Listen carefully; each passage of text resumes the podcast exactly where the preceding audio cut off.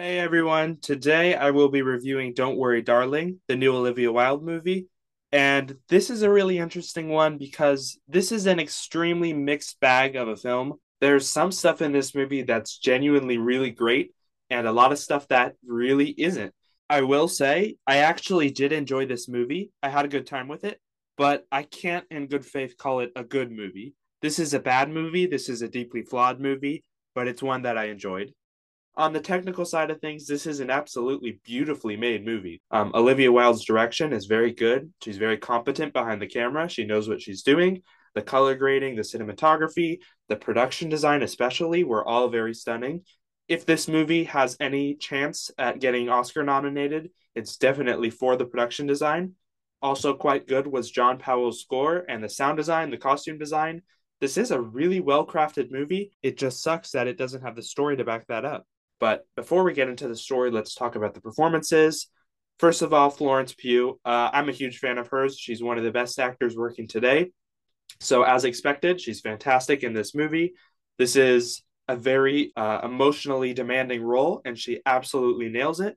There wasn't a single moment in this movie where I didn't buy her in this role. And the funny thing is, I wouldn't even rank this in her top five performances. She's so good, it's almost a detriment to the movie because she consistently outacts every single one of her scene partners, besides maybe Chris Pine. And talking about Chris Pine, he's fantastic as this creepy cult leader. He's so understated and so calm, and everything he says kind of seems nice and considerate on the surface.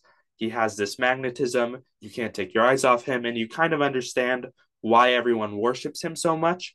But of course, he also radiates this sinister energy and whenever we see him, he's constantly in control of the situation. He takes genuine pleasure out of being challenged by Alice. He's completely unthreatened by it, which makes him even scarier. Um, moving on, Harry Styles has definitely been a topic of conversation surrounding this movie. His performance is it's mixed, I would say. I kept looking for some sort of pattern or maybe strengths and weaknesses, but I couldn't find anything. It just seems really random to me because there are times when I thought he was really good and a lot of times where he was not. He ranges from good to pretty terrible to just passable, which is one of the many issues with this movie. Next up, Olivia Wilde is solid. I liked the reveal of her character that we get in the end, that she chooses to stay in victory to be with her kids. That was pretty good. I like how it kind of reframes the character and her actions throughout the movie part of me wishes that it was developed more, that that twist was explored more. But I also like how they kept it brief. I think the point was made and they moved on. Next up, uh, Gemma Chan was also great in this movie. I think she has that same kind of indescribable factor that Chris Pine and Florence Pugh do. The it factor, or whatever you want to call it, that makes someone compelling to watch on screen. Um, I just wish we got more of her because she was pretty criminally underused. Um, finally, everybody else in this cast Nick Kroll, KiKi Layne, Kate Berlant, Asif Ali. Everybody else was great. I had no problems with any of the supporting performances. Moving on from all that, I want to spend some time on what is, uh, I think, generally agreed to be the most mixed aspect of this movie, which is the story. And the best way I can describe this movie is like a montage. This movie is a collection of great moments without a good story to hold it together. Stuff like Florence Pugh cracking open the empty eggs, wrapping her face in plastic wrap, uh, seeing KiKi Layne smash her head into the mirror of ballet class and kill herself, the plane crash, the walls physically closing in and literally crushing Alice as she's cleaning. All of these are great. They're tense, they're memorable, they're well constructed, they're creepy, they're very effective. Even the non psychological thriller type scenes, like the dinner table conversation where Alice confronts Chris Pine, or the final chase as Alice makes her escape, all of that is really great, super compelling, edge of your seat type stuff.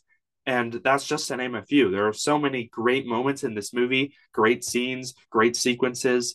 Um, the problem is that these moments don't have purpose. They're just random. There's no explanation for why they happen or what their purpose is. A good psychological thriller has meaning.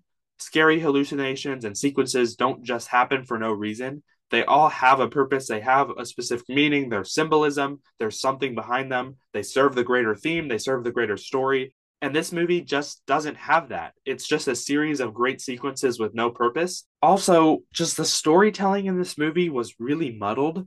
Um, there are so many things that don't make sense. Why does Alice even start questioning things? Why does she even start having these hallucinations? Where do they come from? Are they even hallucinations or are they glitches in the Matrix world she's living in? None of these things are explained. Speaking about that Matrix world, the reveal makes no sense. It does not work at all. Um, the more you think about it, the less sense it makes. It's a reveal that does absolutely nothing to contextualize everything you've been watching up until that point. What was the plane crash, the rumbling sound, the earthquakes? Why was KiKi Layne holding a miniature version of the plane earlier on? None of this makes sense. None of it is explained. The pieces of the puzzle just don't fit together, and the reveal, which is supposed to make the pieces come together, just doesn't do that. Everything it also introduced about Alice and Jack's relationship, the backstory to how they even ended up in this place, it's extremely underdeveloped. It causes more problems than it solves it just doesn't make sense. And then talking about the ending, I was left extremely unsatisfied. What happens to everyone else inside the simulation? What happens to Bunny, the Victory Project? Do they go after Alice? They must have her files and her information somewhere. If she killed Jack in the in the simulation, does that mean he's dead in the real world?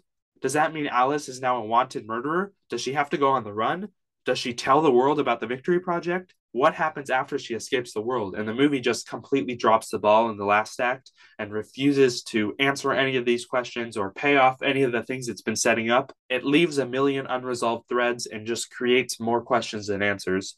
Also, this movie has a lot of small conveniences that don't quite make sense, like the doctor leaving his briefcase right when Alice needs it. So, stuff like that didn't work. And then the most major offender is this absolutely confounding moment near the end where Gemma Chan decides to stab Chris Pine and kill him.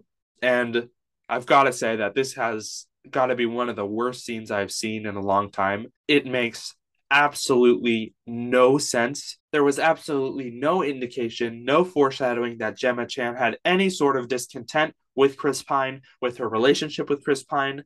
In fact, it was clearly the opposite throughout the movie. She always supported him, she was always there for him. So then this twist just absolutely comes out of left field. It comes out of nowhere and it just made me roll my eyes. It was so terrible, bad storytelling.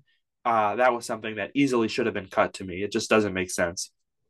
Talking about this movie on a thematic level, this is a film that's not nearly as deep as it thinks it is. It's trying to be this nuanced and revolutionary commentary on gender and gender roles, but it just completely falls flat it doesn't bring anything new to the table that we haven't seen 50 million times before. The extent of this movie's themes is just that gender roles are oppressive and control of women is bad, which is true and it's not a bad theme, but it's one we've seen many times. It's one that everybody already knows. It's just it's just common sense. It's not even a theme. It's just yeah, okay, what else do you have to say? It's just like a a fact, I guess. The movie just drills down on it over and over and over and it has nothing to add to the conversation. It has no complexity. It's not developed. It's not explored in any real way. It's just one note. It's just on the nose. Um, this movie also tries to comment on like incel culture and these internet personalities that use big words to create this cult like following. But again, it does that without the proper development. And the best way I can describe this movie is that it's um, a style over substance movie that believes that it has more substance than it actually has. Um, the last thing I will say is that the movie also has a little bit of an identity crisis. I can't really tell what it's trying to be, and I don't think it knows either. Is it a psychological thriller? Is it a sci fi movie? Is it a Truman Show type fake world movie? Is it a horror movie? It's trying to be all these things at once and ends up as this weird hodgepodge that doesn't really count as any of them. And that's really all I have to say about Don't Worry, Darling. I know I went down on it pretty hard and I criticized it pretty heavily, but overall, I did enjoy it. I can't call it a good movie. It's a movie that is very flashy and is very style over substance, but it's a fun montage of a movie with fantastic sequences. But it is a movie that kind of falls apart and doesn't really make a lot of sense the more you think about it. But I'm curious, have you seen this movie? If you did, what did you think of it? Let me know in the comments, the email, the voicemail, or the form, and all those links are in the description. Thank you so much for listening and have a good day.